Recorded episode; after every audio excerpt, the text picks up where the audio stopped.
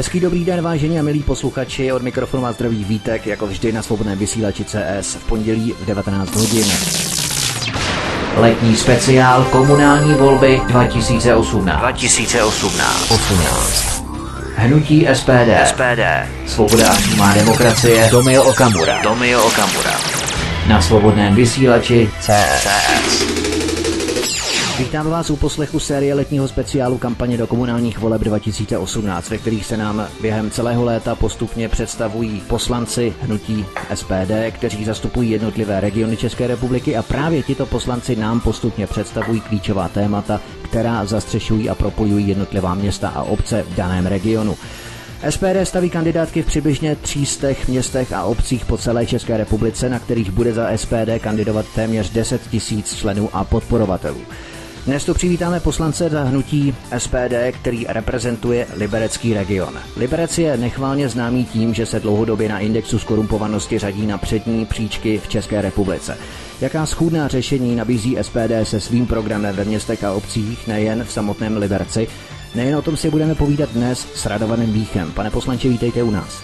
Dobrý den a děkuji za pozvání. Tak, úvodem na začátku prozraďte nám, pane poslanče, jaký byl váš důvod vstupu do politiky? Co vás přimělo nebo přivedlo k tomu, že jste se začal v politice angažovat? A i když vím, že je na to sice brzy, tak se vás přesto zeptám, setkává se náplň vaší práce jaksi s očekáváním, se kterým jste do politiky vstupoval, nebo jste musel postupně vaše představy silně korigovat, citelně zmírnit, jak se?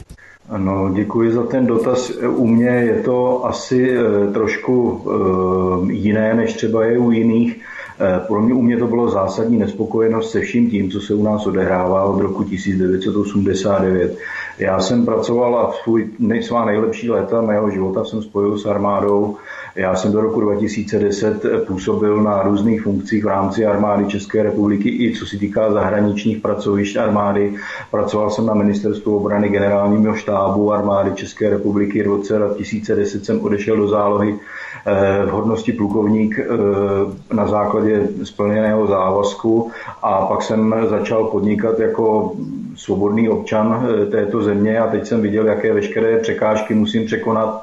Eh, pracoval jsem eh, v oblasti eh, hostinství, pohostinská činnost, za svý vlastní prostředky jsem postavil takovou malou hospodu. A teď jsem viděl, jaké překážky v podstatě všechny musím překonat pro to, abych Eh, mohl úspěšně podnikat, ať už je to s různýma dotčenýma orgánama státní zprávy při schvalování eh, stavebního povolení, anebo potom následně různé zákazy kouření a zavádění elektronické evidence tržeb a různé státní zemědělské potravinářské inspekce a tak dále. A to byl vlastně důvod, eh, proč jsem se do té politiky dál jako jeden z řada nespokojených. Já jsem zakládajícím členem hnutí SPD v Libereckém kraji a postupně se nám tady podařilo vytvořit organizaci, která má dneska víc než 580 eh, členů, takže ten můj důvod byl vyloženě nespokojenost s tím, co eh, se událo v našem státě, v naší republice od roku 1989 a na druhou stranu ta druhá část otázky, jestli to splňuje všechno to, co jsem si od toho předsevzal,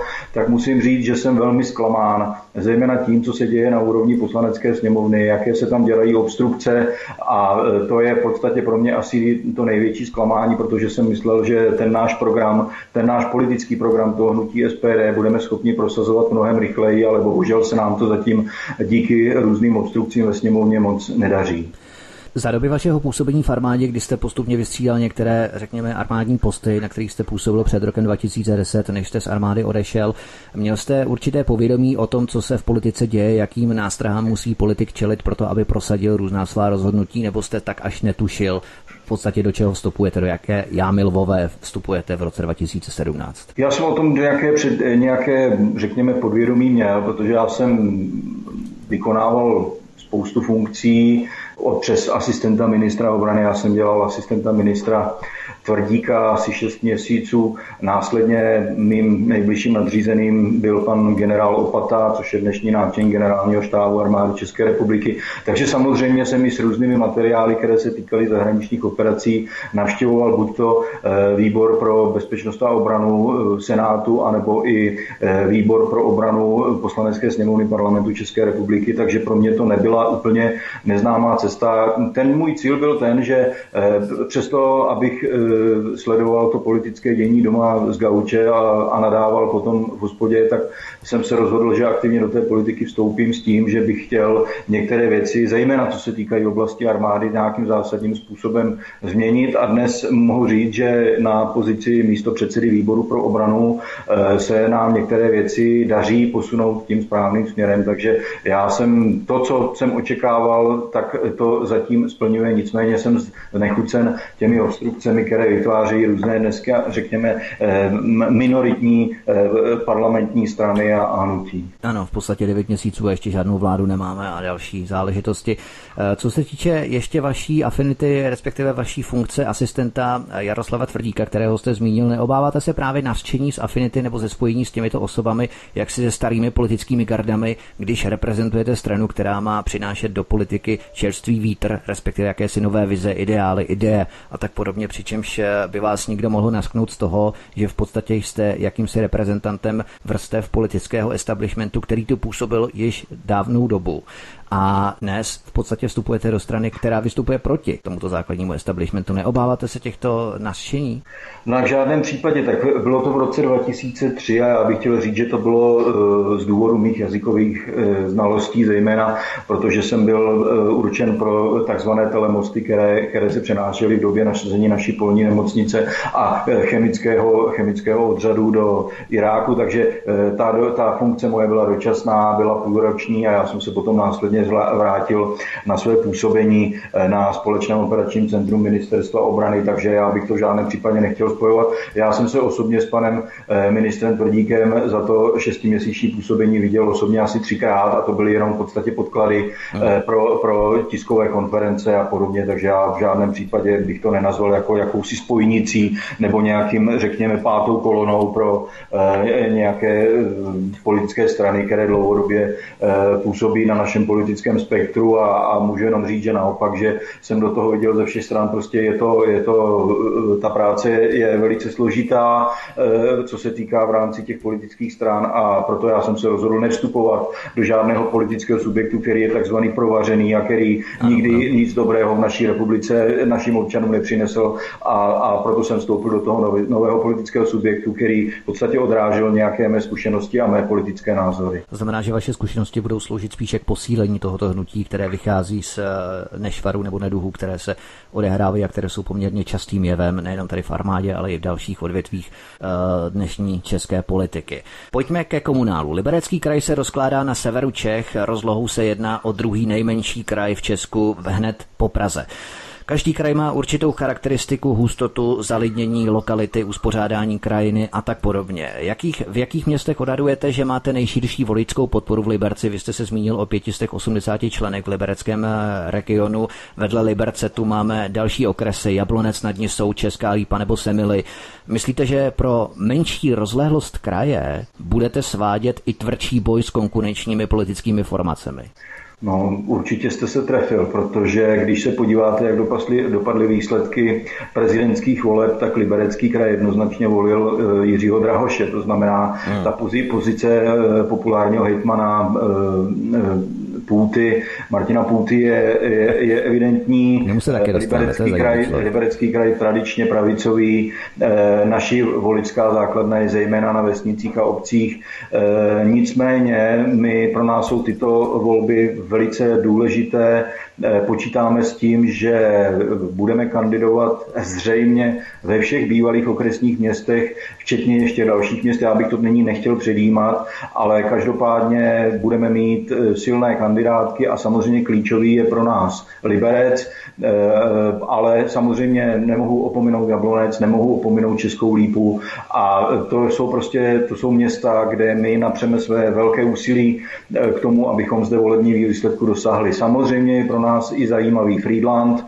Dlouhodobě asi občané Libereckého kraje chápou problémy s Friedlandskou nemocnicí, která se pronajala eh, díky bývalým zastupitelstvům soukromého subjektu, dneska je z poloviny zavřena a prostě my v žádném případě nesouhlasíme třeba s tím, aby 25 eh, tisíc lidí v freelandském výběžku byli jakými si pacienty druhé kategorie, kterým není eh, možnost dána poskytovat základní, základní akutní eh, péči v rámci nemocnice, která kdysi bývala státní nebo jako si bývalá okresní. Takže ty, ty naše ambice jsou přiměřené.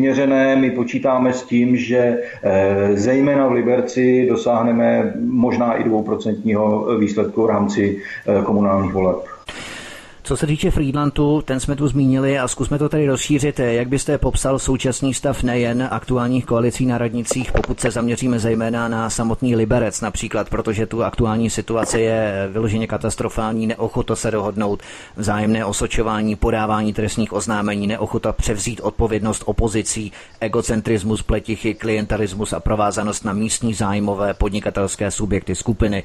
V podstatě kombinace toho nejhoršího koktejlu, který eh, může vzniknout nebo který může nastat. Eh, má vůbec slušný člověk podle vás šanci se dohodnout v takové konstelaci, kdy se Liberec dlouhodobě na indexu skorumpovanosti řadí na přední místa v České republice, což už jsme tu na začátku zmínili? No musím říct, pane redaktore, že jste se na dnešní rozhovor připravil velice dobře, protože to je v podstatě všechno to, co já jsem tady chtěl zmínit. Pro nás je Liberec dlouhodobě nefunkční, eh, Libercem se nedá projet, v Liberci není kde zaparkovat, není schválený územní plán. A když už teda dojde k tomu, že tady je zrušena buňka, ano, eh, tak opozice, která je schopna převzít tuto odpovědnost za řízení města, ji odmítá převzít a v podstatě se dva roky v Liberci eh, neplánuje. Liberec ne, není schopen se dohodnout na programu jednání zastupitelstva. Primátor podává trestní oznámení na svého náměstka, náměstek podává trestní oznámení na primátora. Prostě je to katastrofa. A protože samozřejmě není schválený územní plán a zase tady hrají určitou roli eh, některé sluníčkářské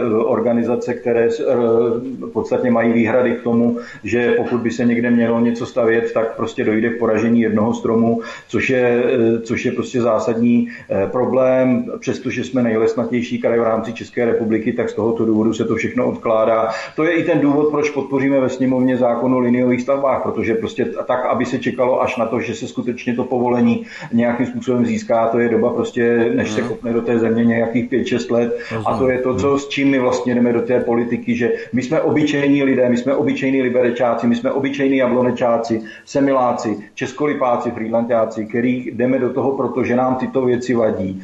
A proto si myslím, že právě na tom bychom to mohli nějakým způsobem eh, tu naši důvěrohodnost stavět, protože my jsme vlastenecké hnutí, u nás spousta věcí platí na podání ruky nebo gentlemanské slovo a nikoli, aby se vytvářela politika někde v nějakých si zákulisních eh, sekretariátech těchto politických stran a, a konala tak, jak e, není v zájmu občanů těchto obcí a těchto měst. Teď mě tak napadá, že možná vaše angažovanost v armádě přispěje k tomu, že dokážete z toho libereckého nebo z té liberecké frakce SPD, regionálního klubu takzvaného, vydupat eh, větší jaksi disciplinovanost a rozhodnost v těch věcech, které chcete prosadit, že v podstatě to vám slouží i taky jako docela posilující zkušenosti ve vašem záměru. Víte, ona jako samochvála, samochvála smrdí, ale já bych chtěl říct, že třikrát jsem e, kandidoval na předsedu regionálního klubu v Libereckém kraji opakovaně, vždy po každých volbách a musím říct, že eh, všemi hlasy přítomných jsem byl vždy zvolen na předsedu regionálního klubu, takže i to jako já, je to velká pokora, je to velká úcta, je to i velká eh, důvěra členské základny v moji osobu a já musím říct, že, že se snažím jejich, eh, řekněme, důvěru v mou osobu nesklamat a udělám všechno pro to, abychom uspěli i po krajských volbách a sněmovních volbách, i těch volbách, i v těch volbách komunálních. Když navážeme na to, o čem jsme začali řeč před chvilkou, to znamená Liberec a Liberecký kraj, Liberec se nerozvíjí, roste počet sociálně vyloučených lokalit a smutné prvenství nese Liberec, co by nejzadluženější město v České republice. Čím si vysvětlujete nebo čím si myslíte, že je to způsobené? Je město tak, řekněme, bohaté a proto láká různé šíbry a zlatokopy podobně jako Klondike na Aljašce? Nebo proč zrovna Liberec, čím je tak specifický v tomto nechválném ohledu? Tak je to ten klientelismus, je to to kamarádíčkování, je toto škatulkování. Víme moc dobře, co se dělo v 90. letech po nástupu ODS do vlády, kdy se prodávaly vodárenské společnosti do zahraničí nebo se pronajímaly typu Veolia. Bavíme se o severočeských vodovodech a kanalizacích, bavíme se o, o severočeské vodárenské společnosti. Samozřejmě to mělo vliv i na eh, politiku v Liberci. Nevím, jestli posluchači vědí, ale myslím si, že to není nic tajného, když řeknu, že v roce 2006-2007 se tady Liberec přelepoval vypisoval cedule Liberce, se přelepovali názvem Sinerov. Asi všichni vědí, co to byla karlovarská losovačka. Víme, jaký je tady, jaká je tady provázanost na místní podnikatelské a stavitelské firmy. Víme o tom, že se prosadilo občanskou demokratickou stranou výstavba zimního stadionu, dnes Home Credit Areny, což stálo město 2 miliardy korun a dnes v podstatě Liberec je nejzadluženější město vůbec a ještě tam stále zbývá splatit asi 1,4 miliardy, takže pro nás samozřejmě, jestliže máte i splácet tyto dluhy, tak je to obrovský problém Liberce. Na druhou stranu i ty pletichy a to vzájemné, ta vzájemná neschopnost vůbec v tom městě vládnout jo, je pro ty Liberečany a, a nejenom pro Liberečany, ale ono to funguje i v těch ostatních městech, kde ještě zůstávají tyto tradiční politické strany v zastupitelstvech a v radách, jo, jako je ODS, ČSSD, TOP 09, po případě KDU, ČSL a samozřejmě starostové a nezávislí. Ale já eh, říkám za sebe, že eh, my uděláme v Liberci všechno pro to a jsme připraveni vstoupit do koalice s kýmkoliv eh, na základě prosazení našich programových bodů s tím, že bude plnit naše programové cíle. A my bychom chtěli po celé naší funkční období v těch městech, které kandidujeme, aktivně komunikovat s občany a voliči pomocí peticí a obecných referent k těm zásadním tématům. Nemyslím tím, že bychom se ureferendovali, ale chtěli bychom, aby občané byli spolurozhodovacím procesem nebo byli, byli součástí toho spolurozhodování o tom, kam by to město mělo jít a e, jakým způsobem by se mělo dál rozvíjet. To jsou ale přece jenom zvláštní paradoxy v Liberci nebo v Liberci samotném, protože bývalý liberecký primátor a nyní, myslím, náměstek primátora Jan Koritář se účastnil amerického vládního programu International Visitors Leadership. Program byl zaměřen na boj proti korupci a transparentnost veřejné a státní zprávy. Dříve byl Jan Koritář předsedou nevládní organizace Čmelák, která se také zabývá i protikorupční tématikou. Teď běžel soud, myslím, s Miroslavem Kroutilem se jmenoval protikorupční pracovník pracovníkem eh, na kraji, který měl Jana Koritáře vydírat snad. Ale Jan Koritář není jediný, protože třeba i bývalý hejtman Libereckého kraje, vy jste ho tu už zmínil, Martin Půta, tak eh, ten je za starosty a nezávislé, to jsou ti stan, to jsou ti extremisté s těmi pěti procenty, myslím, tak eh, ten se také účastnil téhož amerického vládního programu International Visitors Leadership, eh, čili máme tady dva apoštoly a křišťálově, přímo grosovsky křišťálové bojovníky proti korupci, tak asi se pro školení soudruzi příliš neosvědčili, že? protože ta sluníčková, řekněme, nálada z volba Jiřího Drahoše a tak dále by nasvědčila spíše tomu, že by to tam mělo být přesně naopak. No, já bych to tady rozdělil trestně stíhaný Martin Půta ctěme eh, presumpci neviny, on prostě je trestně stíhaný. Eh, uvidíme 9. září, pokud se nepletu, by mělo začít to projednávání té kauzy okolo zneužití eh, dotací na eh, kostel svaté Máří Magdaleny. Takže já bych tohle to nechtěl komentovat. U pana Koritáře je ta situace jiná. On dostal i, eh, s ním se soudí, nebo on sám podává trestní oznámení na spoustu jiných osob. Teď dokonce musí zaplatit městu 200 tisíc korun za nějakou investici, která, která proběhla a nebyla úplně v souladu s rozhodnutím zastupitelstva. Navíc on podepisuje nějaké dokumenty v době, kdy tam primátor Tibor Batány není a on to podepisuje za ně a podobně. Takže já bych to rozlišoval Pan Koritář dlouhodobě proti nám brojí. Eh, pokud my máme někde nějakou demonstraci nebo něco podobného a je předem ohlášená, tak prostřednictvím eh, redaktora náš Liberec, pana Jaroslava Taukmana, nazývá naše lidi lůzou, chátrou a pólem. Eh, mě na Facebooku osočuje s tím, že jsme fašisté a, a podobně. Prostě my v tomto vidíme jako zásadní problém. My, my prostě se od tohoto distancujeme a v tom já vidím rozdíl mezi ním a panem Martinem Půtou, s kterým musím říct, že máme nikoli nikoli přátelské, ale eh, normálně klasické korektní vztahy. Hmm. Tak pojďme na první téma. Ještě před písničkou eh, se vrhneme na první téma ohledně vašeho programu v rámci Libereckého kraje, který v podstatě spojuje jednotlivá města a obce v daném regionu. A to je skutečnost, že všichni víme, já začnu trošku od lesa. Eh, vy jste kraj s největším zalesněním v České republice, tak začneme od lesa. Eh, všichni víme, že odkladištěm vysloužilých politiků jsou městské akciovky. Tu reálnou moc nedrží rady nebo zastupitelstva, ale městské akciovky. A právě na ty radnice napojené. No a tam se točí obrovské peníze, o kterých se nám ani nezdá. A právě tady spočívá to těžiště komunální síly. A potom různé projekty, tu aréna, tam sportovní areál ve Vesci a tak dále. Máte nějaký recept, jak rozbít tuto symbiozu, aby reálná komunální politika byla diktovaná skutečně radnicemi, nikoli městskými akciovkami? Protože to je v podstatě to hlavní, nebo jedno z hlavních korupčních schémat nebo prostředí, které tu přímo nabízí ke korupci. My v hnutí SPD prosazujeme na všech úrovních, ať už státní zprávy nebo samozprávy, aby v těchto dozorčích radách a ostatních orgánech, který, eh, který kontrolují hospodaření města, byli v první řadě odborníci. To znamená, aby to nebyly v žádném případě politické trafiky. A abychom my toto mohli prosadit, tak samozřejmě se musíme do zastupitelstv těch měst a obcí, jejichž oni jsou zřizovatelé v první řadě dostat. Takže my veškeré toto úsilí eh, opravdu budeme, budeme, eh, budeme vést k tomu, abychom uspěli v těch volbách a teprve pokud my uspějeme v těch volbách, tak eh, můžeme slíbit našim voličům, že my uděláme všechno pro to, aby to nebyly politické trafiky a odkladiště bývalých politiků, ale aby tam jsou, byli skuteční experti. V čem by podle vás veřejná zpráva v rámci personálního obsazování firm neměla vůbec podnikat? Například soukromé nemocnice, soukromé domovy pro seniory nebo soukromé vodárny, energetika, potažmo, anebo třeba i zásahy do přírodních území v Liberci zaznamenáváme tlak místní lobby na přírodní park Ještět, který bezprostředně sousedí s Libercem a kde je vyvíjen velký tlak na rozšiřování různých sjezdovek, budování dalších vleků a dalších zařízení, která v podstatě snižují přírodní hodnotu dané krajiny nebo území území a slouží spíše zájmu úzce vymezené skupiny. Takže jaké oblasti by si měl komunál podle vás podržet ve vlastnictví, ve svém vlastnictví měst a obcí jednotlivých radnic a nevpustit do nich za žádnou cenu soukromý sektor?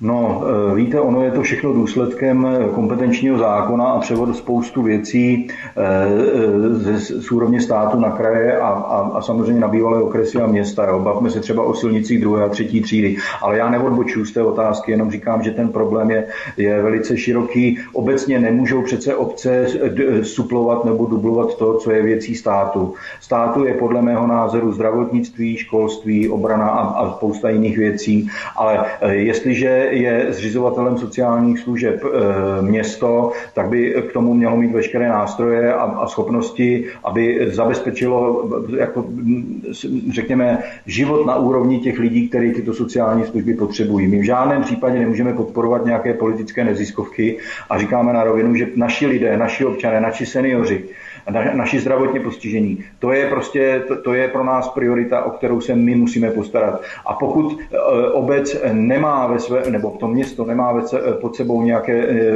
řekněme, asilové domy, řekněme, pro týrané ženy nebo pro ženy v nouzi, tak my budeme určitě první, který budeme proto, aby se takovéto domy nebo, nebo podobná zařízení zřídili. Ale zdůraznuju opět, výhradně pro naše občany, pro naše lidi a nikoli pro zahraniční. To souvisí i s výstavbou různých detenčních záchytných zařízení a spousta jiných věcí, které jsou dneska pod ministerstvem vnitra, pod odborem asilové migrační politiky, které jsou rozsety po, po různých, eh, po všech krajích a, a snaží se prorůst i do dalších měst s tím, že eh, za, zabezpečují integraci eh, cizinců do, do naší společnosti a prostě my takovéto politické neziskovky, pokud je jejich spolu sponzorem i město, v žádném případě podporovat nemůžeme.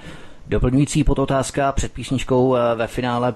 Řešíte v Liberci aktuálně nějaké detenční centrum nebo záchytné uprchlické centrum, eh, které by se plánovalo stavět eh, v tomto regionu, nebo zatím nic? Protože já jsem zaznamenal, nebo všichni jsme zaznamenali určitě králíky na Orlických horách, kde velmi výraznou občanskou iniciativou se upustilo od plánu výstavby právě detenčního zařízení nebo uprchlického tábora to byl jeden z úspěšných projektů, tak eh, čelíte něčemu podobnému v Liberci, protože já zatím o ničem tady nevím v tomto regionu. Já si musím přiznat, že zatím, eh, zatím o tom nevím také. Nicméně eh, chtěl bych říct, že pro případ nějaké krize, kdyby byla nějaká, nějaká velká migrační vlna, tak v utajovaném režimu ministerstvo vnitra má po Libereckém kraji vytipováno pět sběrných zařízení, kam by v případě byli ilegální imigranti umístěváni specifikované, bavme se o tom, že nechci to nějak blíže specifikovat, ale eh, řekněme, že to jsou třeba i místa bývalých eh, pionýrských táborů. Ale říkám, já bych to dále nechtěl specifikovat, protože vím, že eh, je to velice citlivá věc.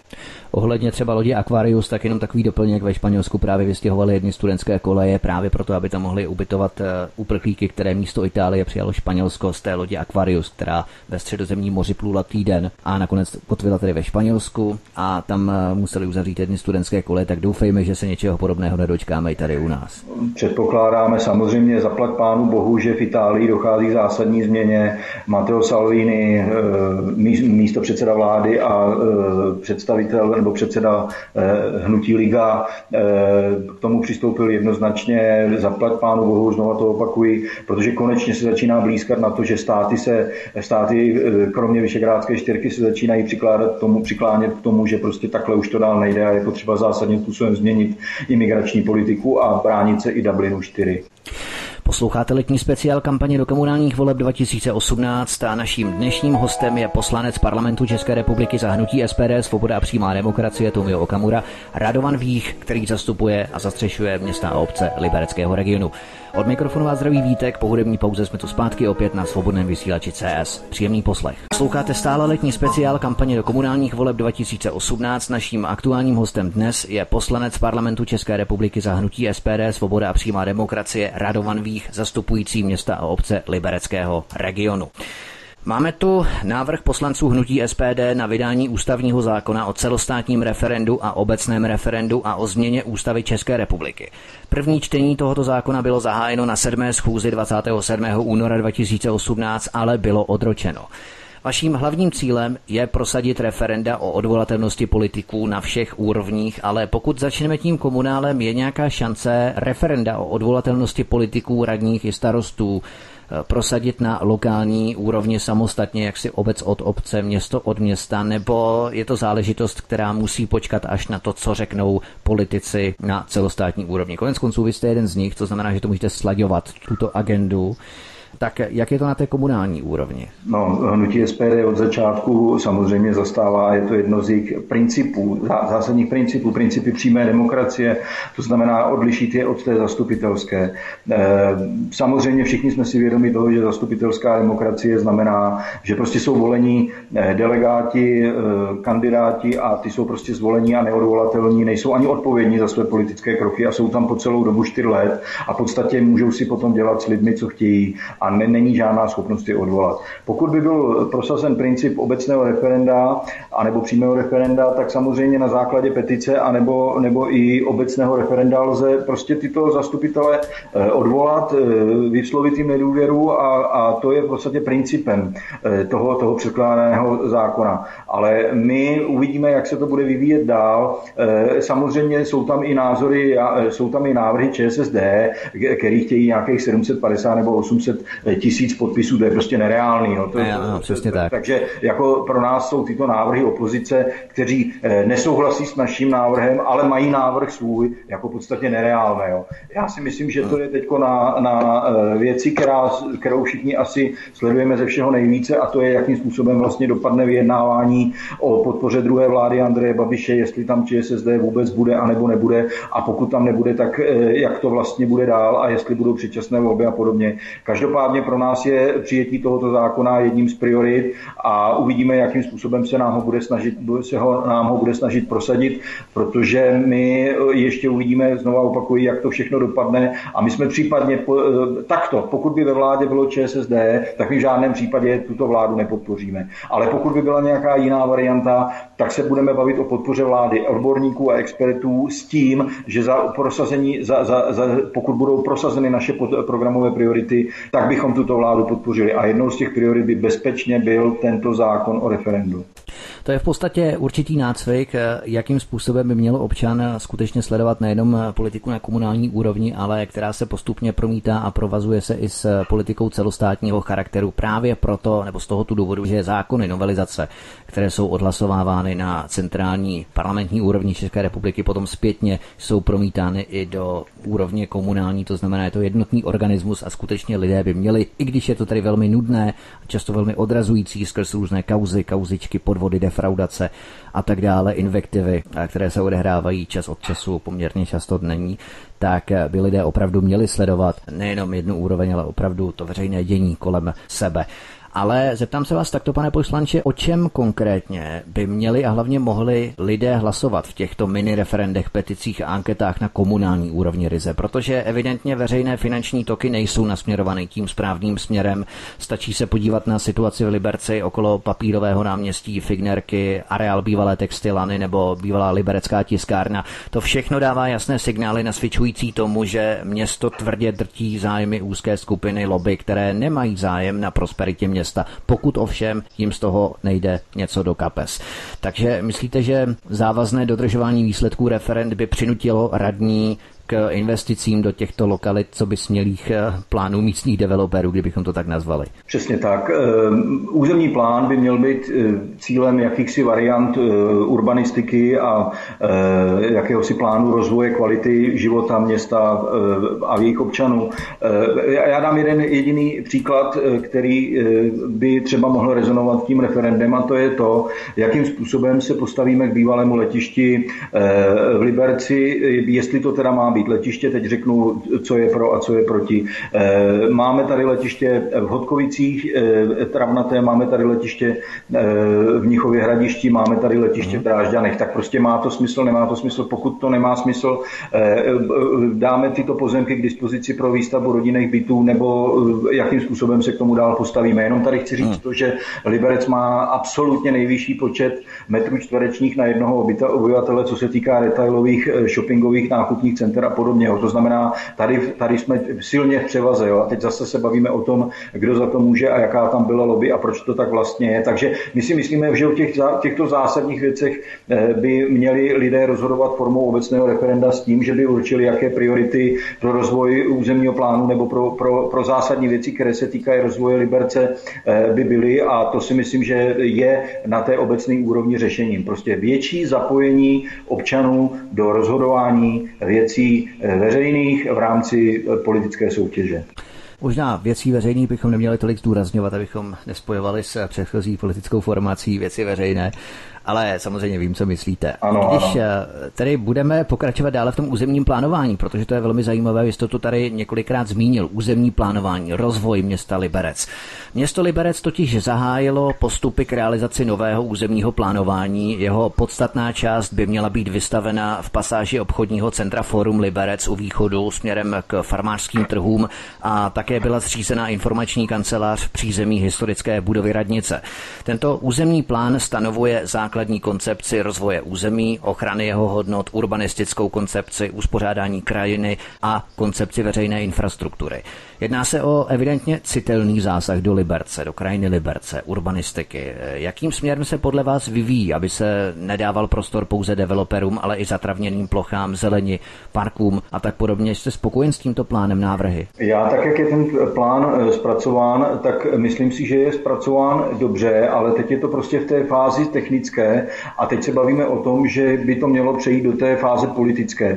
A tady právě se domnívám, že by eh, měli občané rozhodnout o tom, kterou z těchto variant se dá. Jestli, budeme, jestli půjdeme eh, více tímto směrem, anebo více tímto směrem. Já jenom chci říct, že třeba Liberec má 100 tisíc občanů a má také 100 tisíc aut, jo, což před 20 lety třeba bylo úplně jinak. Prostě vidíme i do nějakých let eh, dopředu, to znamená, eh, jakým způsobem. Liberec je potřeba, aby se rozrostl, to znamená, máme 100 tisíc lidí, tak bavme se o tom, že bude mít 110 tisíc lidí, řekněme do 10 let.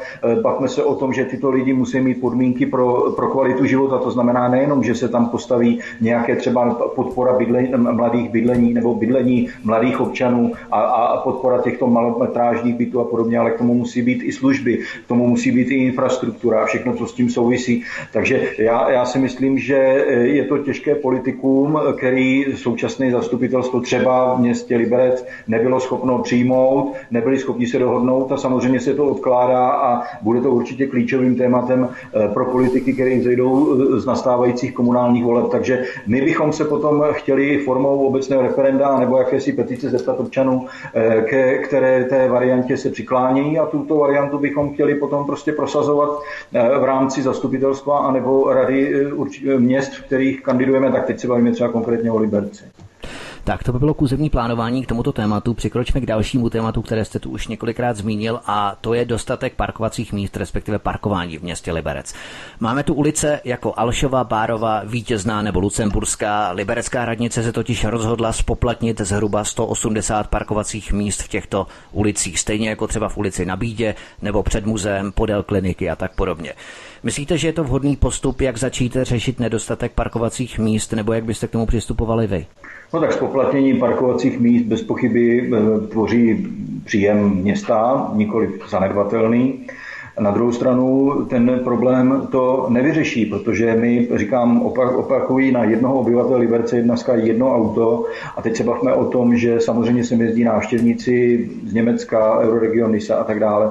Takže eh, nějaký, chtělo by to nějaký velký parkovací dům a eh, když se podíváme, a to je i součástí toho územního plánu, protože víme, že eh, už to tady padlo, ať už objekt bývalé liberecké tiskárny, anebo já nevím, areál bývalé textilany, Prostě jsou místa, jsou hluchá místa, není už jich moc, ale jsou, které by zásadním způsobem eh, usnadnili parkování liberečákům, ale ono to není jenom o Liberci, je to podobné, je to i v Jablonci, je to podobné i v České Lípě, je to podobné i v Semilech, prostě těch, těch vozidel je a bude čím dál tím víc a je to jedním ze zásadních problémů, protože když tomu potom připočítáte to, že se těmi městy v době dopravních špiček nedá projet už dnes, tak jak to bude vypadat za dva, za tři, za pět, za deset let. Takže eh, parkovací místa jsou jedním ze zásadních problémů, možná klíčových a je potřeba, aby se tím radní jednotlivých měst a potažmo zastupitelstva nějakým způsobem, zásadním způsobem, aby se k tomu postavili a eh, myslím si, že to bude jeden, jeden z klíčových bodů v rámci územního plánu, to znamená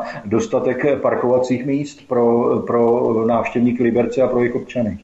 V Liberci je samozřejmě více typů parkování, kromě parkování pro rezidenty, čili občany s trvalým pobytem v oblasti. Máme parkování pro majitele nemovitostí, kteří nemají na adrese nemovitosti trvalé bydliště, parkování pro abonenty, čili podnikatele, kteří mají sídlo nebo adresu v oblasti a potom klasické návštěvnické parkování, které je v podstatě všude. Je podle vás potřeba měnit něco na tomto systému nebo nějaká úprava nebo řeší situace jenom kolem parkovacích domů nebo řekněme pozemních parkovacích garáží a to je ten směr, kterým byste se ubírali vy?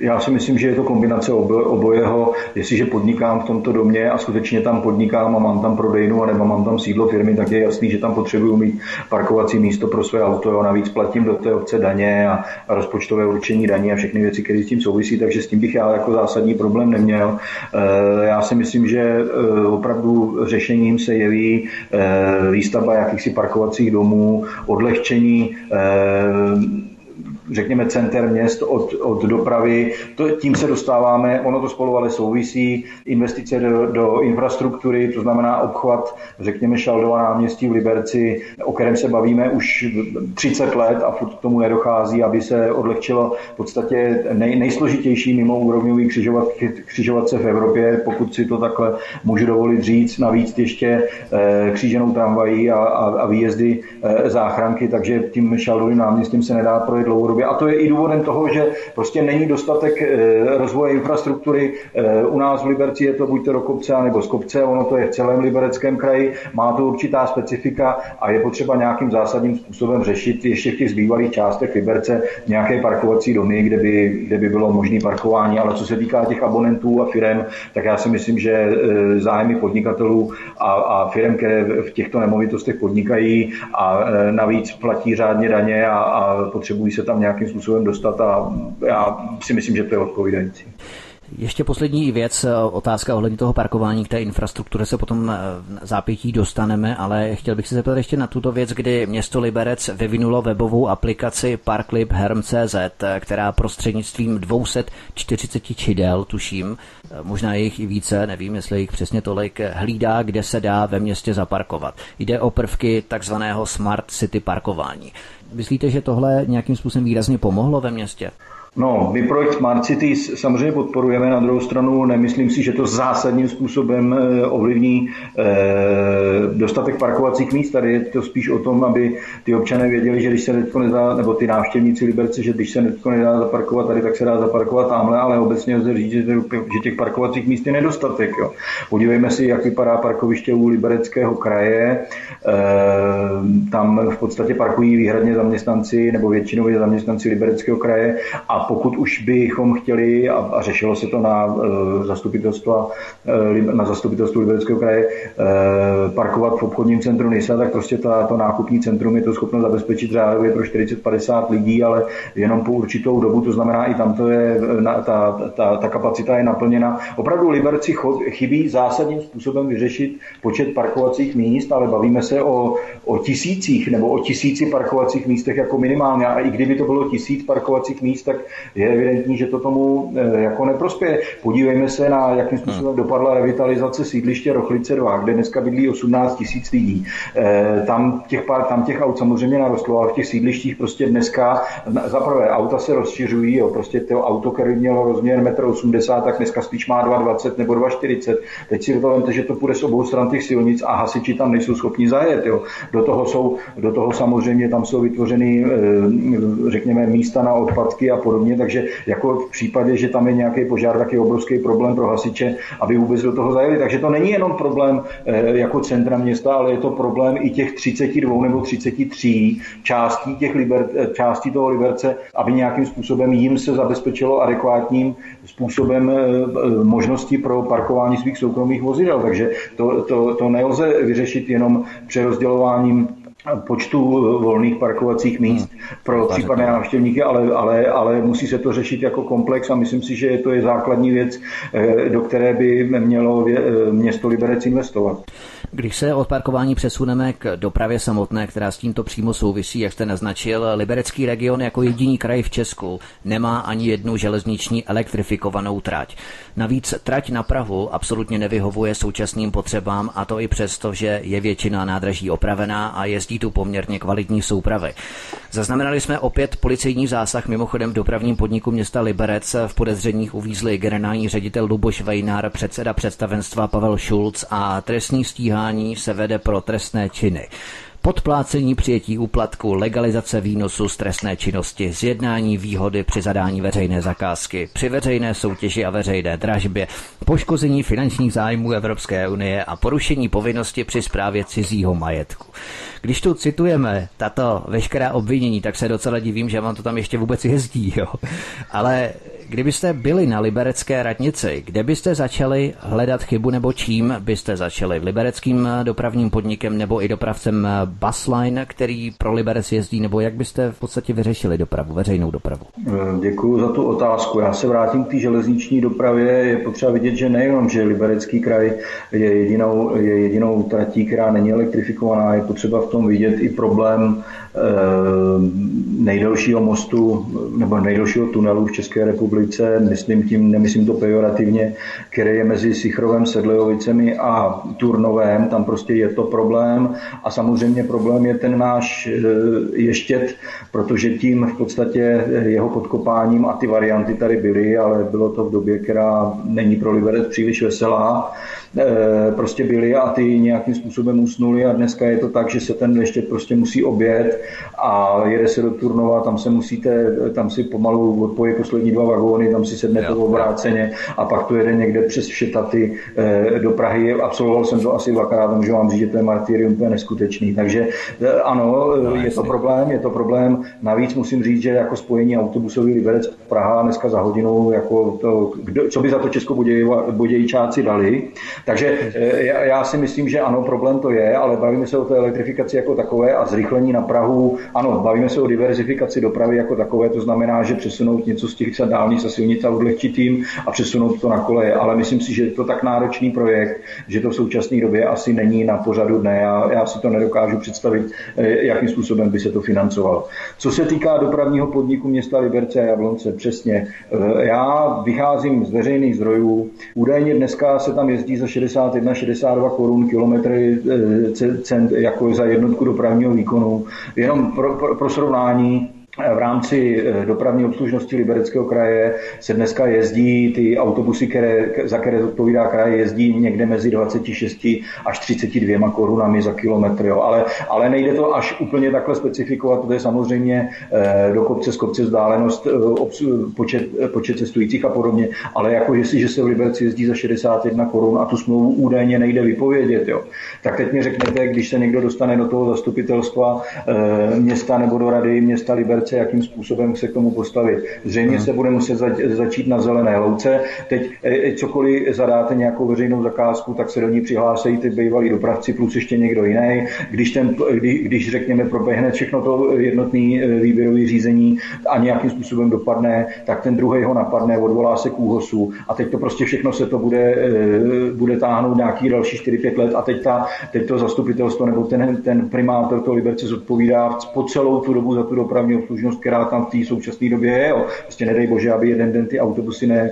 nevyjeli. Takže ono to bude velice komplikovaný. Každopádně nový zastupitelstvo anebo rada města Liberce se k tomu bude muset nějakým způsobem postavit a já musím za sebe říct, že pokud v této radě eh, budeme, tak hnutí SPD udělá všechno pro to, aby lidi, aby liberečáci jezdili levněji, komfortněji a za minimální dopadu do, do rozpočtu eh, města Liberec.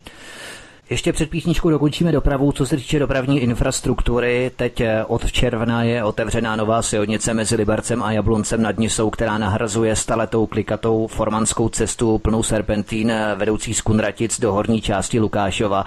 To pomůže třeba i autobusům zkrátit čas, ale i častější frekvenci spojů, dejme tomu například eh, linky 141 a podobně. Ale když pohlédneme na síť silnic druhé a třetí třídy nejenom v Liberci, protože se tu bavíme o všech všech městech a obcích eh, na libereckém regionu nebo v libereckém regionu.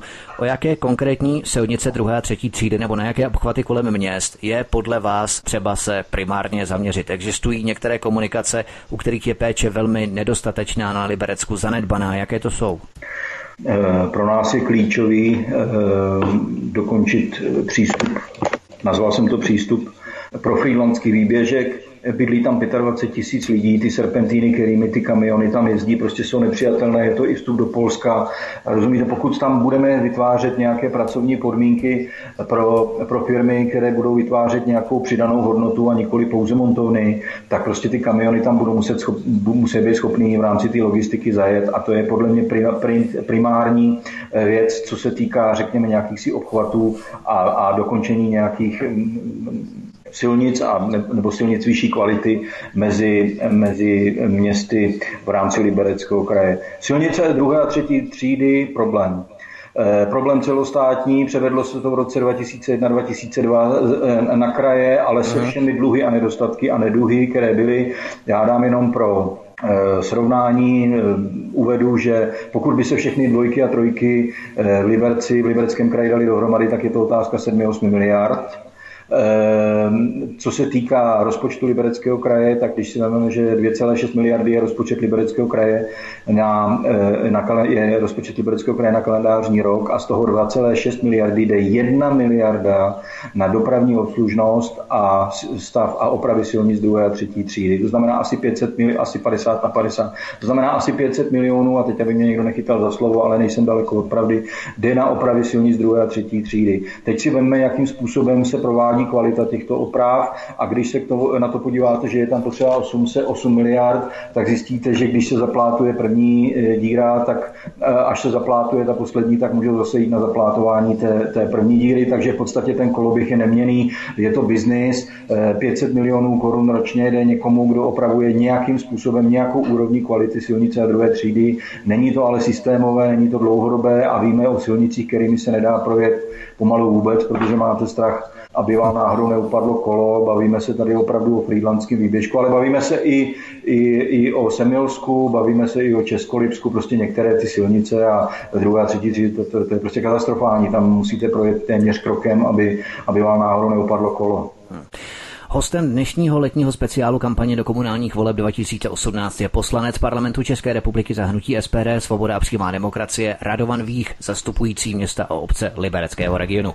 My si zahrajeme písničku a po hudební pauze se vrhneme do poslední části našeho rozhovoru, v němž se podíváme i na další témata, která prosazuje SPD v tomto dotčeném libereckém regionu. Od mikrofonu vás zdraví Vítek se svobodného vysílače přeju hezký večer. Posloucháte letní speciál kampaně do komunálních voleb 2018. Naším dnešním hostem je stále poslanec poslanec parlamentu České republiky za hnutí SPD Svoboda a přímá demokracie Radovan Vích, který zastupuje města a obce v libereckém regionu. A my se vrhneme na další téma. Díky sklářství proslulo ve světě zejména Novoborsko a Jablonecko. Gumárenský průmysl najdeme v Hrádku nad Nisou, výrobu bižuterie a mincovnou je znám zase Jablonec nad Nisou a takto bychom mohli pokračovat dál a dál. Jsou velké společnosti tím jediným zaměstnavatelem, který na Liberecku působí, nebo tu začínají působit malí podnikatelé, firmy o několika lidech? Jak je to vlastně s podnikáním na Liberecku, drobnými živnostníky a jaký v podstatě na tohle kladete důraz, co by další stimul pro snížení zaměstnanosti, která je ve zvýšené míře hojná především na Frýdlansku a Českolipsku? No, já bych chtěl říct, že ta úroveň sklářství už dávno není tam, kde byla. E, silné kusy přežily, e, slabé e, kusy odpadly, respektive museli ukončit svoje, svoje podnikání. Je to zejména důvodem nesmyslných sankcí Evropské unie uvalených na Ruskou federaci. Já musím říct, že sankce nikdy k ničemu nepro, nepro, neprospěly. Podívejme se, jak to dopadlo na Kubě. Zatnuli, zatnuli zuby a ta Kuba byla silnější a přežila to a já jsem tvrdým odpůrcem eh, uvalování sankcí. Myslím si, že to má velký dopad na naše podnikatele. Bavme se o novoborských sklářích, bavme se i o sklářích, co se týká eh, na Jablonecku.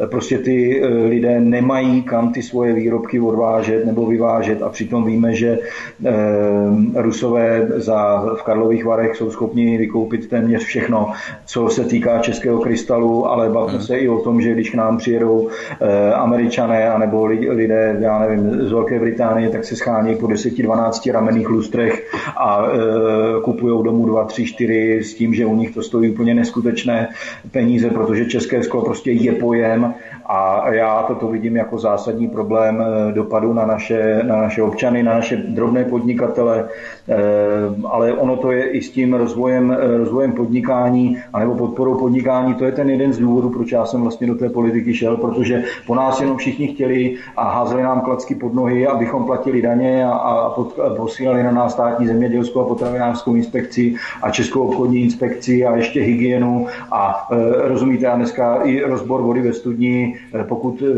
máte vlastní studnu, tak najednou se musel provádět každý rok a za jiných jsou tam jiná kritéria a stojí to 15 tisíc a, a prostě tohle to nikdo jako neviděl a potom časem vidíte, že prostě ty lidi změnili i svoje chování, e, přestávají do těch hostinských a zařízení chodit, nemají dostatek finančních prostředků a zejména, zejména zásadní problém to je na těch vesnicích a malých obcích. Jako v tě, ty, ty velká města to na těch obratech nějakým způsobem ustojí, ale na těch vesnicích, kam už se dneska chodí jenom spát, jo, aby tam tak ty lidi mohli jít do těch montoven, protože, mm, mm. protože chlív je vymlácený, protože není, není tady politika zemědělství, jsou, je, trh je pokřiven dotacemi.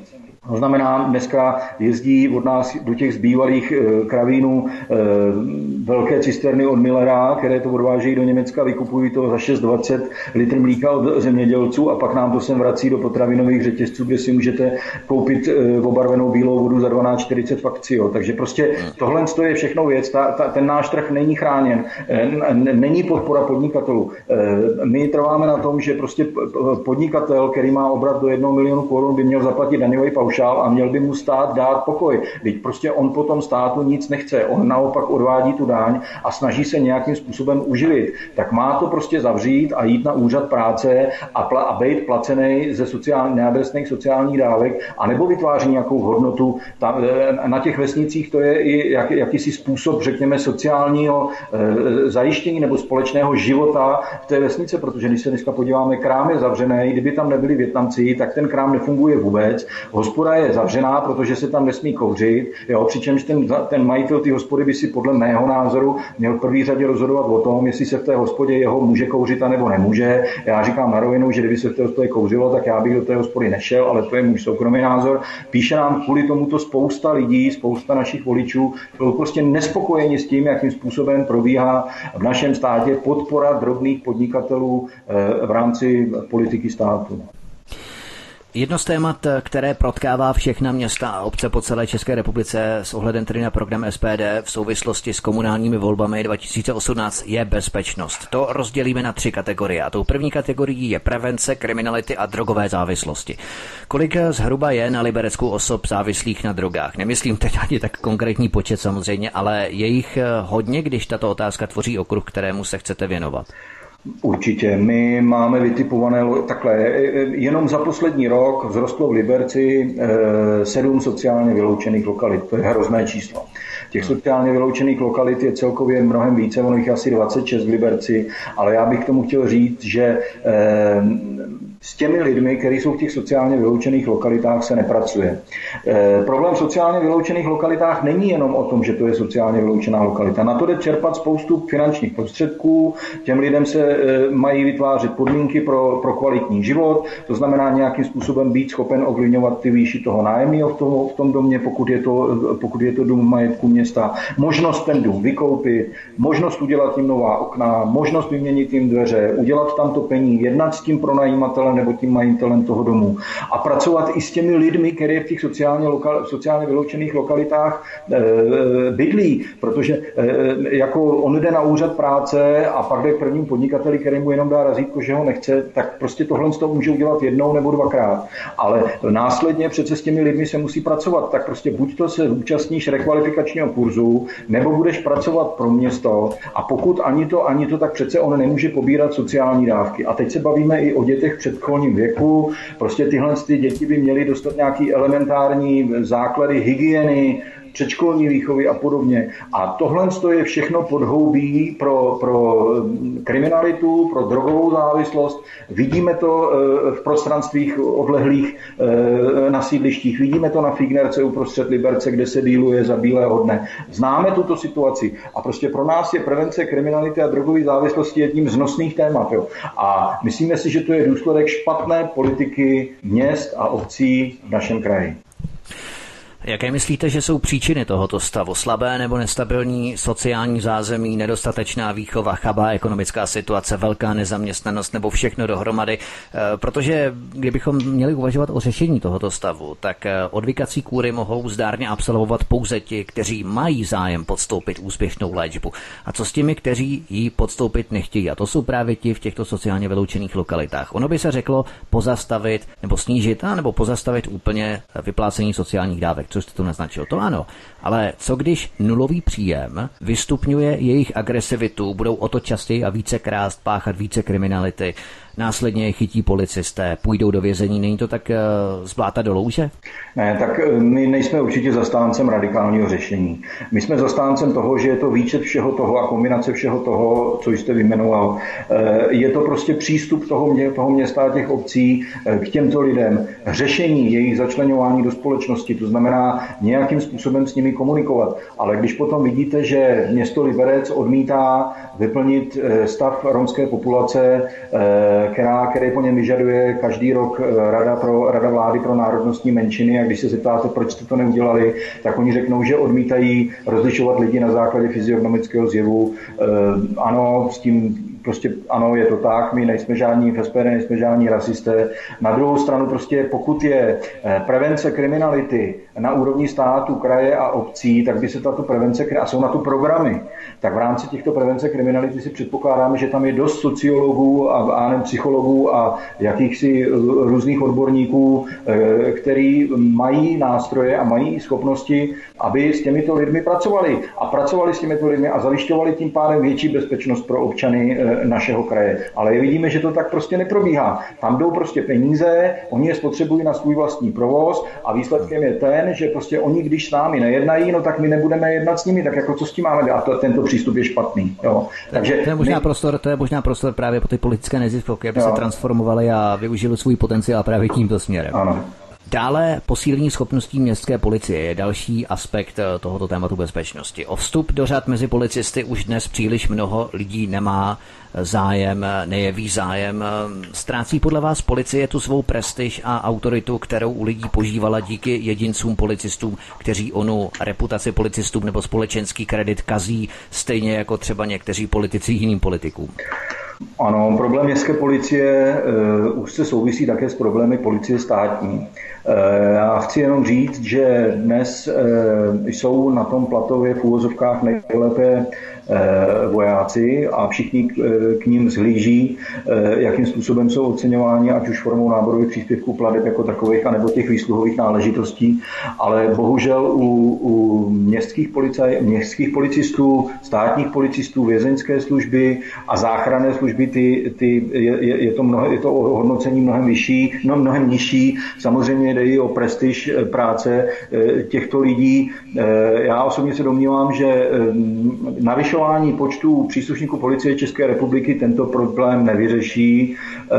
Policii chybí podle mého názoru minimálně 4,5 tisíce lidí jako státní policii, co se týká zrušením ochrany hranic našeho státu po našem vstupu do Schengenu v roce 2004. Ty se, před, ty se převalily, omlouvám se za ten výraz, do těch, co eh, hlídají na dálnicích, jestli máte dálniční známku a prostě úplně to ztratilo, ztratilo svůj původní smysl. A samozřejmě ten, ta, ta, ta možnost je eh, potom v městské policii, ale je to i úroveň jejich vybavení, eh, jsou to i jakési kamerové systémy, je to i způsob jejich hodnocení, je to i způsob, jaký, jakési kvalifikační předpoklady a kvalifikační požadavky na vstup do řad městské policie. Dneska je po nich vyžadována maturita, eh, že on měl by mít i jakýsi psychologický vyšetření na to, aby mohl mít zbraň. Teď zase bavíme se o tom, že to je stále jenom městská policie. Takže my si myslíme, že zásadní problém je, je posílení jejich schopností na všech úrovních, to znamená nějaké si moderní prostředky, komunikační prostředky, kamerové systémy, mělo by být víc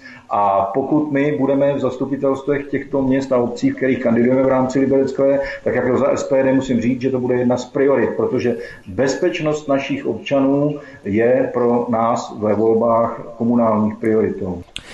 My tu samozřejmě hovoříme o posílení schopností policistů, čili váš plán je rozšířit kompetence městské policie odejmutím některých úkonů policie státní nebo společné hlídky navzdory rivalitě, která mezi různými policejními složkami panuje, nebo jak byste si to představoval? Tak určitě tady ta spolupráci, spolupráce starosty a, a ředitele místních policií musí být. Do toho je potřeba i vidět tu skutečnost, že Liberec je krajské město, to znamená, je tady i krajské ředitelství policie. Myslím si, že je to všeobecná dohoda na tom, jakým způsobem si rozdělí ty jednotlivé eh, oblasti v rámci Liberce a není to o tom, aby jenom vybírali eh, městští policajti peníze za to a dávali vám botičky na, na parkovacích místech, protože parkovacích míst je nedostatek. Takže ta, tu, tu, tudy cesta nevede. Já si nemyslím, že ten hlavní... Je možná takový snadný přivídělek. Jak jsme se no, bavili třeba no. s Jirkou Kobzou v Praze, tak to je možná snadný přivídělek, jak získat peníze, které nemají. No, přesně tak. Takže pro nás je toto jako, jako marginální. Pro nás je důležité to, aby oni si rozdělili ty problémové v úvozovkách oblasti v tom městě. To znamená, víme, kde je častější výskyt kriminality, víme, kde je menší výskyt kriminality a nehráli si jenom na to, že eh, vám prostě budou vybírat poplatky. Takže pro nás je to to, že by si měli v rámci eh, těch jednotlivých měst a obcí rozdělit tyto úkoly, mít je koordinované i v rámci integrovaného záchranného systému, nejenom městská policie a státní policie, ano. ale my jsme pro posílení eh, schopností městské policie, zejména v navýšení jejich počtu a zkvalitnění jejich výzbroje, výstroje a zabezpečení a také adekvátní finanční hodnocení.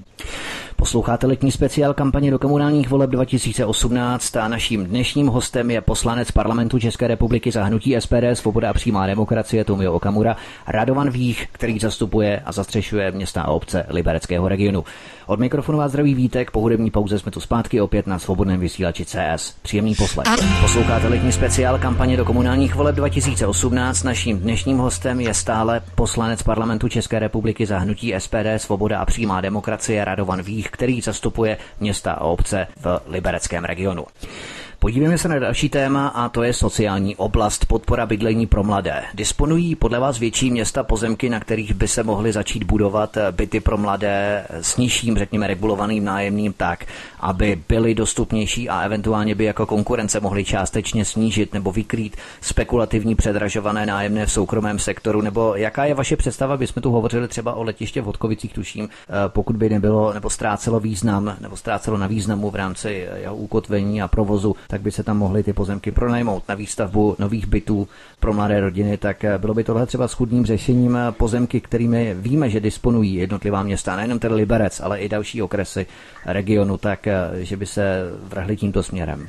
No já bych chtěl tady jenom upřesnit, že e, bavili jsme se o, o využití letiště jako takového v rámci Liberce, která má konkurenci v Mnichově hradiště Hodkovicích a třeba Drážďanech, takže tady to nebylo obecně o tom, že by se na letišti v Hodkovicích, kde od jak živa lítali plachťáky, e, mělo nějakým způsobem něco stavět. To je věc obyvatel města Hodkovice nad Mohelkou nebo obce hmm. Hodkovice nad Mohelkou.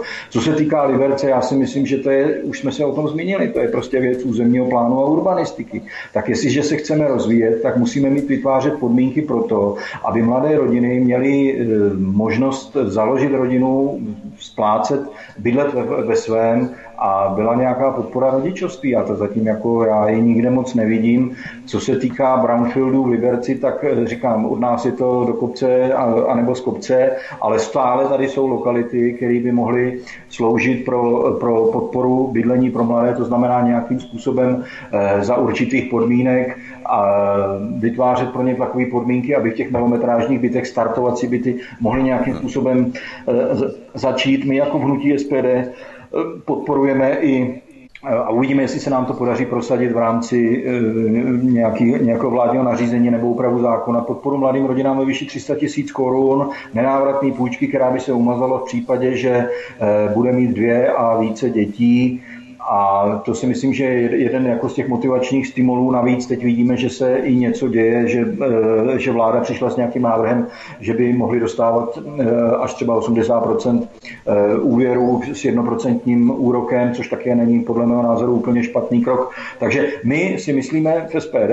že Liberec potřebuje rozvoj a proto, aby mohl mít rozvoj, potřebuje mít kvalitní územní plán, ve kterém by se i plánovala výstavba, řekněme, startovacích nebo malometrážních bytů pro pro mladé, s tím, že by nějakým způsobem tyto výstavba těchto bytů byla dotována i, i, i v rámci města, ale aby skutečně končila, končila u těch lidí, kteří ji potřebují. To znamená mladé, naše rodiny, pracující, eh, nejlépe s čistým trestním rejstříkem, a eh, s tím, že pokud by oba pracovali a měli, říkám, nějakou historii za sebou s tím, že nebyli dlouhodobě na sociálních dávkách a nikdy nikde nepracovali prostě pro takovéto lidi, kteří parazitují na naší společnosti.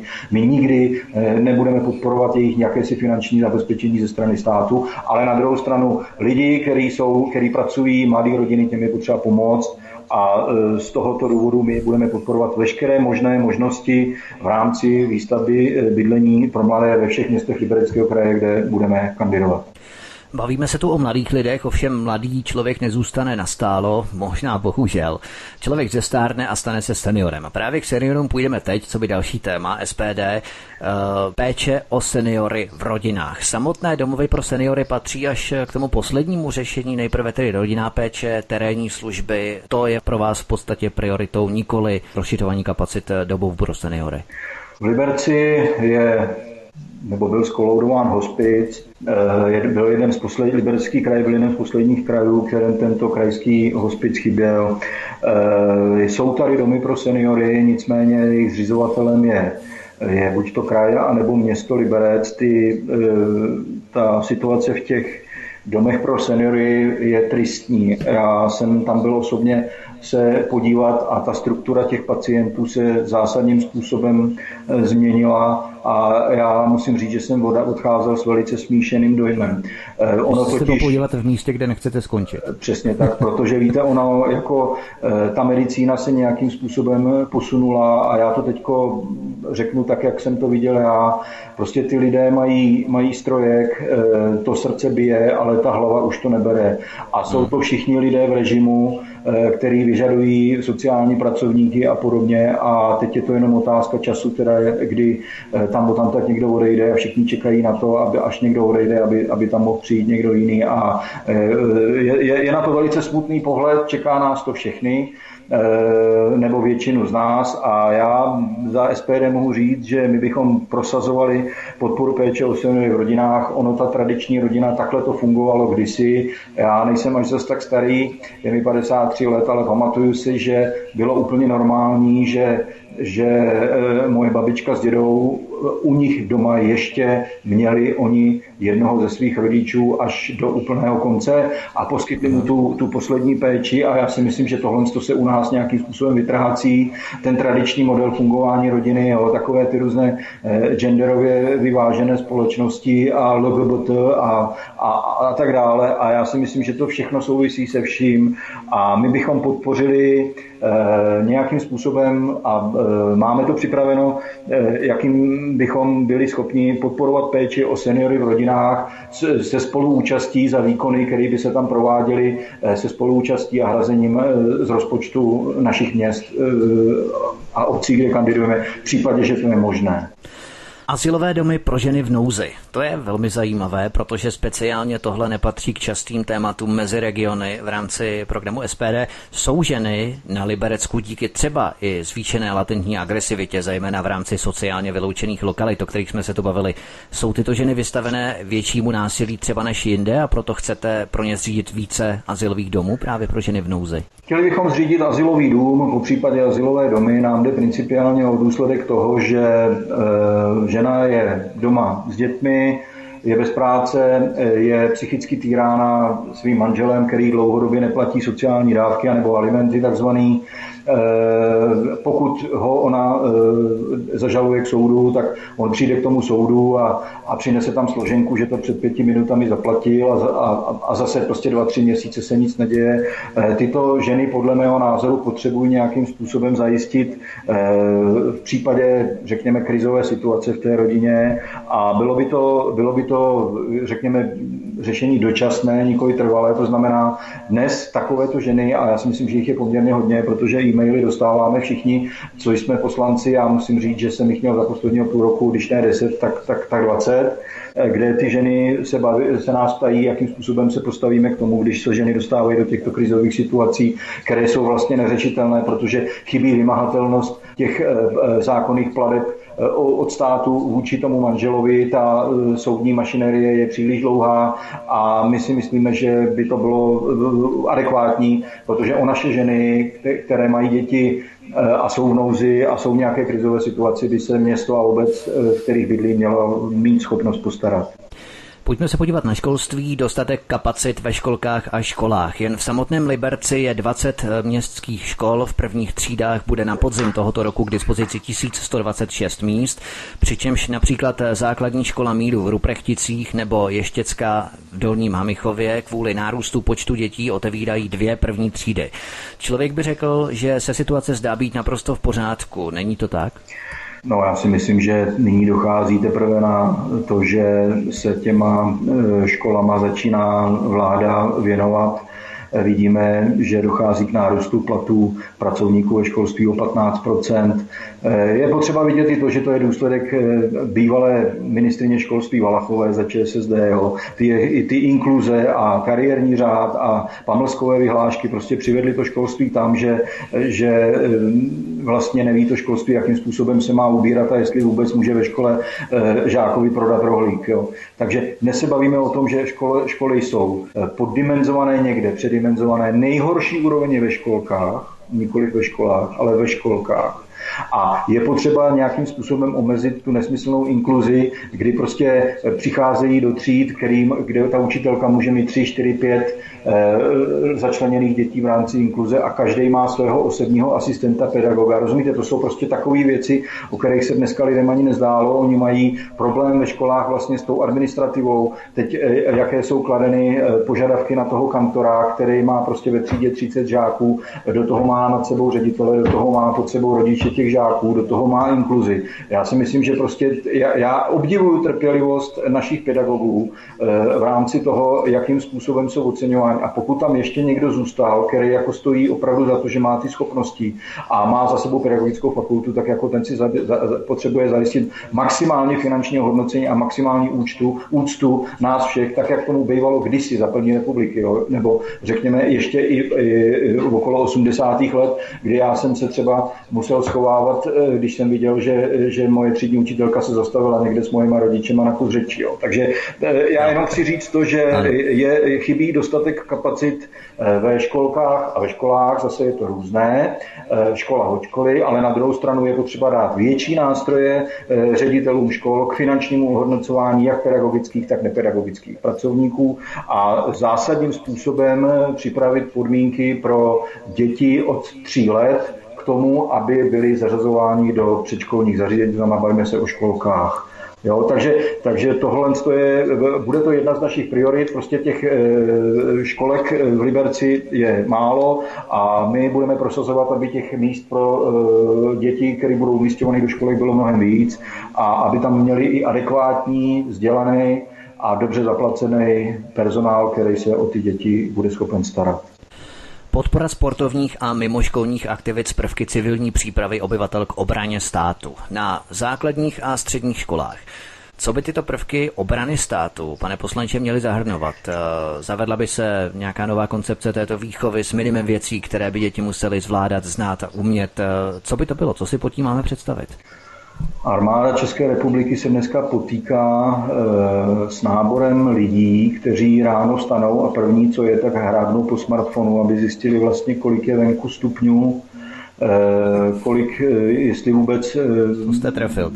Jo, to znamená, bavíme se o tom, že znám situaci i, i v rodinách, že že kluk nasype eh, uhlák s uhlím do kamena, dole pod tím škrtá, aby to zapálil a pak se diví, že to nehoří. Eh, prostě my potřebujeme změnit výchovu dětí k tomu, aby byli schopni se zorientovat v dnešním, v dnešním prostoru. Eh, chybí tady taková ta vazba přátelství, kamarádství, bývaly turistické oddíly, kde jsme se učili orientaci v terénu, na vzdálenosti, rozdělat oheň někde, kde to bylo možné, orientovat se v lese a schopnost eh, v noci někde přespat. Já to nechci nazývat branou výchovou, protože to už tady bylo a to je někde jinde, jo, takové ty igelitové sáčky a ochranné masky, takhle ne. Ale máme takovou, takový, tak, takovou myšlenku, že by to mělo začínat už od školy, to znamená mimoškolní aktivity, více sportu, aby se nám ty děti hýbaly. Potřebujeme odtáhnout ty děti od těch počítačů. Nějakým způsobem je zapojit na, na to přátelství, kamarádství, kde dnes, dnes děti jsou rozsektované podle toho, jak je kdo značkově oblečený a jaký má poslední eh, typ smartphonu. A to je, to je, to je ta myšlenka toho, co bychom chtěli prosadit do těch osnov a vzdělávacích soustav na základních a středních školách. Podívejme se na další jedno z posledních témat, kterým je udržování kulturních a přírodních památek v kraji. Na Liberecku se třeba nachází známý hrad Bezděs, hrad a zámek ve Friedlandu anebo vysílač a hotel Ještět. Jak do těchto krajů přilákat více turistů, z čehož by měli dobrý přivídělek a biznis hlavně místní. Za podpory města Liberce třeba vydává soukromá společnost čtvrtletník Véčko, který se zaměřuje na propagaci turistiky, informací o historii a tak podobně kultuře. Jsou tohle, myslíte, dostatečné marketingové nástroje? Podle vás stačí to? Je to málo, my dlouhodobě tvrdíme, že liberecký kraj musí nějakým způsobem eh, přitáhnout víc lidí eh, do Liberce, nikoli pouze v zimě. Eh, teď narážíme na to, co jsme, co jsme trošku přešli, a to je ta zamýšlená investice eh, společnosti TMR jo, eh, na, řekněme, převzetí areálu libereckých skokanských můstků a ještě jdou jako takové a vytvořit tady. tady jo. Takže to, to je o tom, ale v tom létě je to, je to pro nás problém, protože vidíme, že z Liberce všichni odjeli někam a do Liberce nikdo nepřijel. Jo. Já jsem to teď malinko přehnal, ale ono to není jenom o Liberci, je to i o Freelandu, je to i o Semilech, je to i o České lípě. Eh, je to zásadní problém, protože říkám, mám spoustu známých a chodí mi e-maily, anebo jsem v nějakých redakčních radách a podobně a když eh, vám řekne, jo, Liberci zoologická, ještě tam už jsme byli, pak tam máte ty valštenský domky, muzeum je teď na dva roky zavřený, no tak co dál? Jo. Takže ono je to skutečně o tom, že by tady měly být vytvářeny nějaké podmínky nebo nějaké atrakce nebo něco, eh, co by sem tu, ty turisty přilákalo nikoli pouze v zimě, ale aby je sem přilákalo i v létě. Je to problém e, libereckého kraje, ale myslím si, že e, pokud se bude investovat do oprav památek a e, nějakého kulturního dědictví, které, které tady zbylo a které tady je, protože Liberecký kraj má velkou historii, tak se můžeme bavit o tom, že nám to sem přivede nějakým způsobem turisty, ale bavíme se i o tom, aby dostali ty turisti za adekvátní eh, podmínky pro to, aby tam ty peníze utratili. To znamená, ne, že jenom oni tam přijedou a odjedou, ale my potřebujeme, aby oni tam dva, tři dny zůstali, utratili tam nějaké peníze a nejlépe, aby příště přijeli znova. A to je i o podpoře podnikání a je to i o podpoře infrastruktury a je, ono v podstatě všechno se vším souvisí, ale je, jako cílem je to, aby byla mnohem větší atraktivita Libereckého kraje, která může jedním s tím, s tím hnacím prvkem může být to, že by se do opravy těchto památek, které tady máme, protože vy jste třeba nemenoval hrad Trosky, mohl, by, mohl bych eh, být je už na hraně a je to už český ráj, ale na druhou stranu ono to taky souvisí, protože bavíme se o Turnovu a Turnov je dneska jedno z měst, které aspiruje na, na nový okres, takže a pokud by tomu tak bylo, tak určitě by byl součástí Libereckého kraje. Takže já jenom chci říct, že těch věcí je tady mnohem víc. Jsou tady i, máme historii pivovarnictví, eh, máme historii sklářství, eh, máme i eh, historii výroby textilů.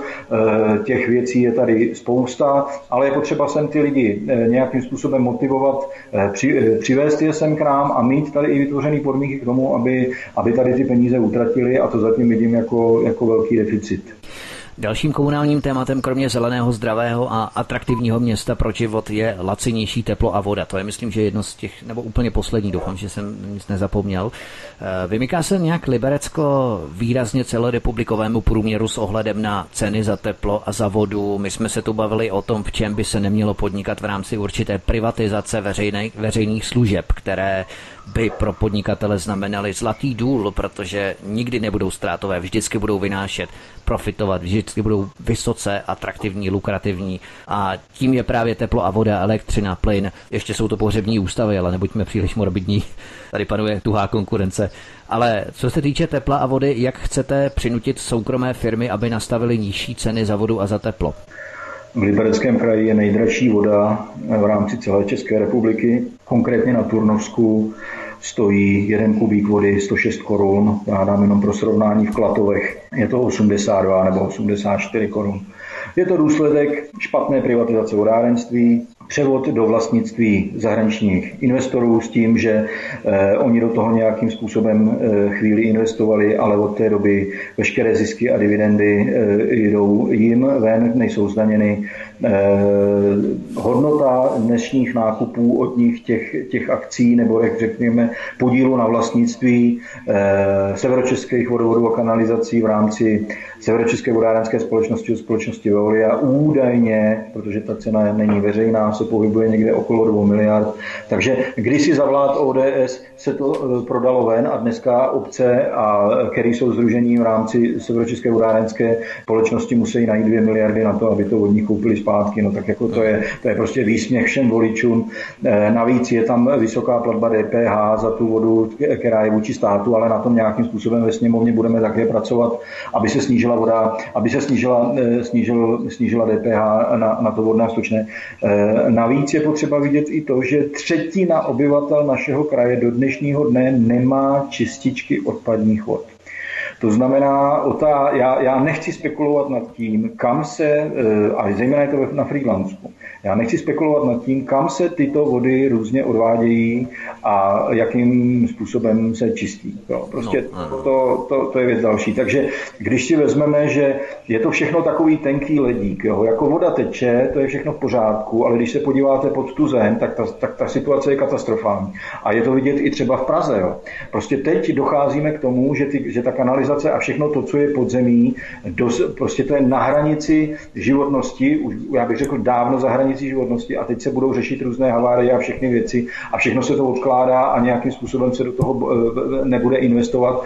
Ale jako pokud je to tak, jak jsem teď řekl, tak já nepředpokládám, že by nějakým zásadním způsobem došlo k poklesu ceny vody. To znamená, musí se v první řadě dobudovat čističky odpadních vod, vyřešit eh, všechno to, co je pod zemí, eh, vyřešit i majetkoprávní vztahy k těm jednotlivým, řekněme, majitelům těch, těch vodárenských společností. Bavíme se o freelandské vodárenské vodárenské společnosti, bavíme se o severočeské vodárenské společnosti. V Turnově to je zase ještě jiné. Co se týká tepla, A tak tam je ta situace, myslím si, jasná. Myslím si, že dojde k zásadním způsobem k úpravě řekněme, kontraktu mezi, mezi teplárnou Liberec a městem Liberec jako takovém, protože myslím si, že to lze upravit i eh, pálením komunálního odpadu a vůbec řešením, eh, řešením eh, já nevím, separace odpadů a podobně, s tím, že lze zřejmě pravděpodobností hraničící s jistotou nastavit to, aby ta cena za to teplo byla nižší. Ale ono paradoxně, čím jsou mírnější zimy, tak tím paradoxně jsou ty náklady vyšší, protože ono se potom stejně musí topit, a, a, ale, ale není to třeba ta situace tak dlouhá, ale zase tam stejně vznikají náklady na provoz a údržbu těch jednotlivých, eh, těch jednotlivých eh, řekněme, rozdělovníků tepla nebo různých převaděčů nebo, nebo různých transformačních stanic. Takže ona ta cena asi skokově zásadně nižší být nemůže, ale říkám, pokud by došlo k tomu, že by se snížilo i DPH za, za, za tyto služby a včetně vody, tak myslím si, že by my uděláme všechno pro to, aby cena za teplo v Liberci a i ostatních městech, kde kandidujeme, včetně vody, byla nižší. Tak, my jsme probrali opravdu všechno, to, co létá, všechno nad zemí, to znamená, my jsme to probírali i letiště, my jsme probrali všechno, co je na zemi, to znamená infrastrukturu, dopravu a tak podobně, školství, nemocnice, zdravotnictví a i to, co je pod zemí v oblasti vody.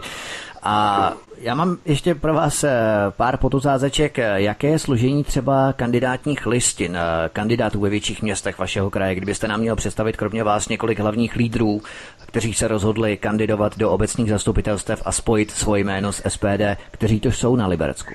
Tak my jsme dostali na předsednictvo regionálního klubu návrhy kandidátek z jednotlivých obcí a měst, kterých budeme kandidovat. Eh, projednali jsme je v rámci předsednictva regionálního klubu, postoupili jsme je na schválení do Prahy. Já vám řeknu jména jenom lídrů eh, zatím, který předpokládáme, že budou a sice v Liberci to bude magister eh, Věnceslava Drábková, v Jablonci to bude magister Michal Švarc a v České Lípě to bude Ladislav Adam.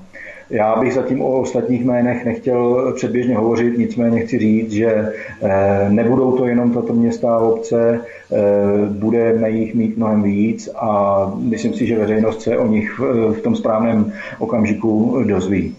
Fajn, skvělé. Pojďme na další podotazečku, jak probíhá třeba volební kampaň, nebo jak bude probíhat volební kampaň ve vašem regionu v Liberecku. Jaké chystáte třeba akce na léto, jak bude kampaň probíhat? My tu hovoříme samozřejmě o těch 580 členech, ale bavíme se o sympatizantech, o lidech, kteří eh, podporují SPD jaksi zvnějšku, to znamená, že nejsou ani čekateli, ani členy.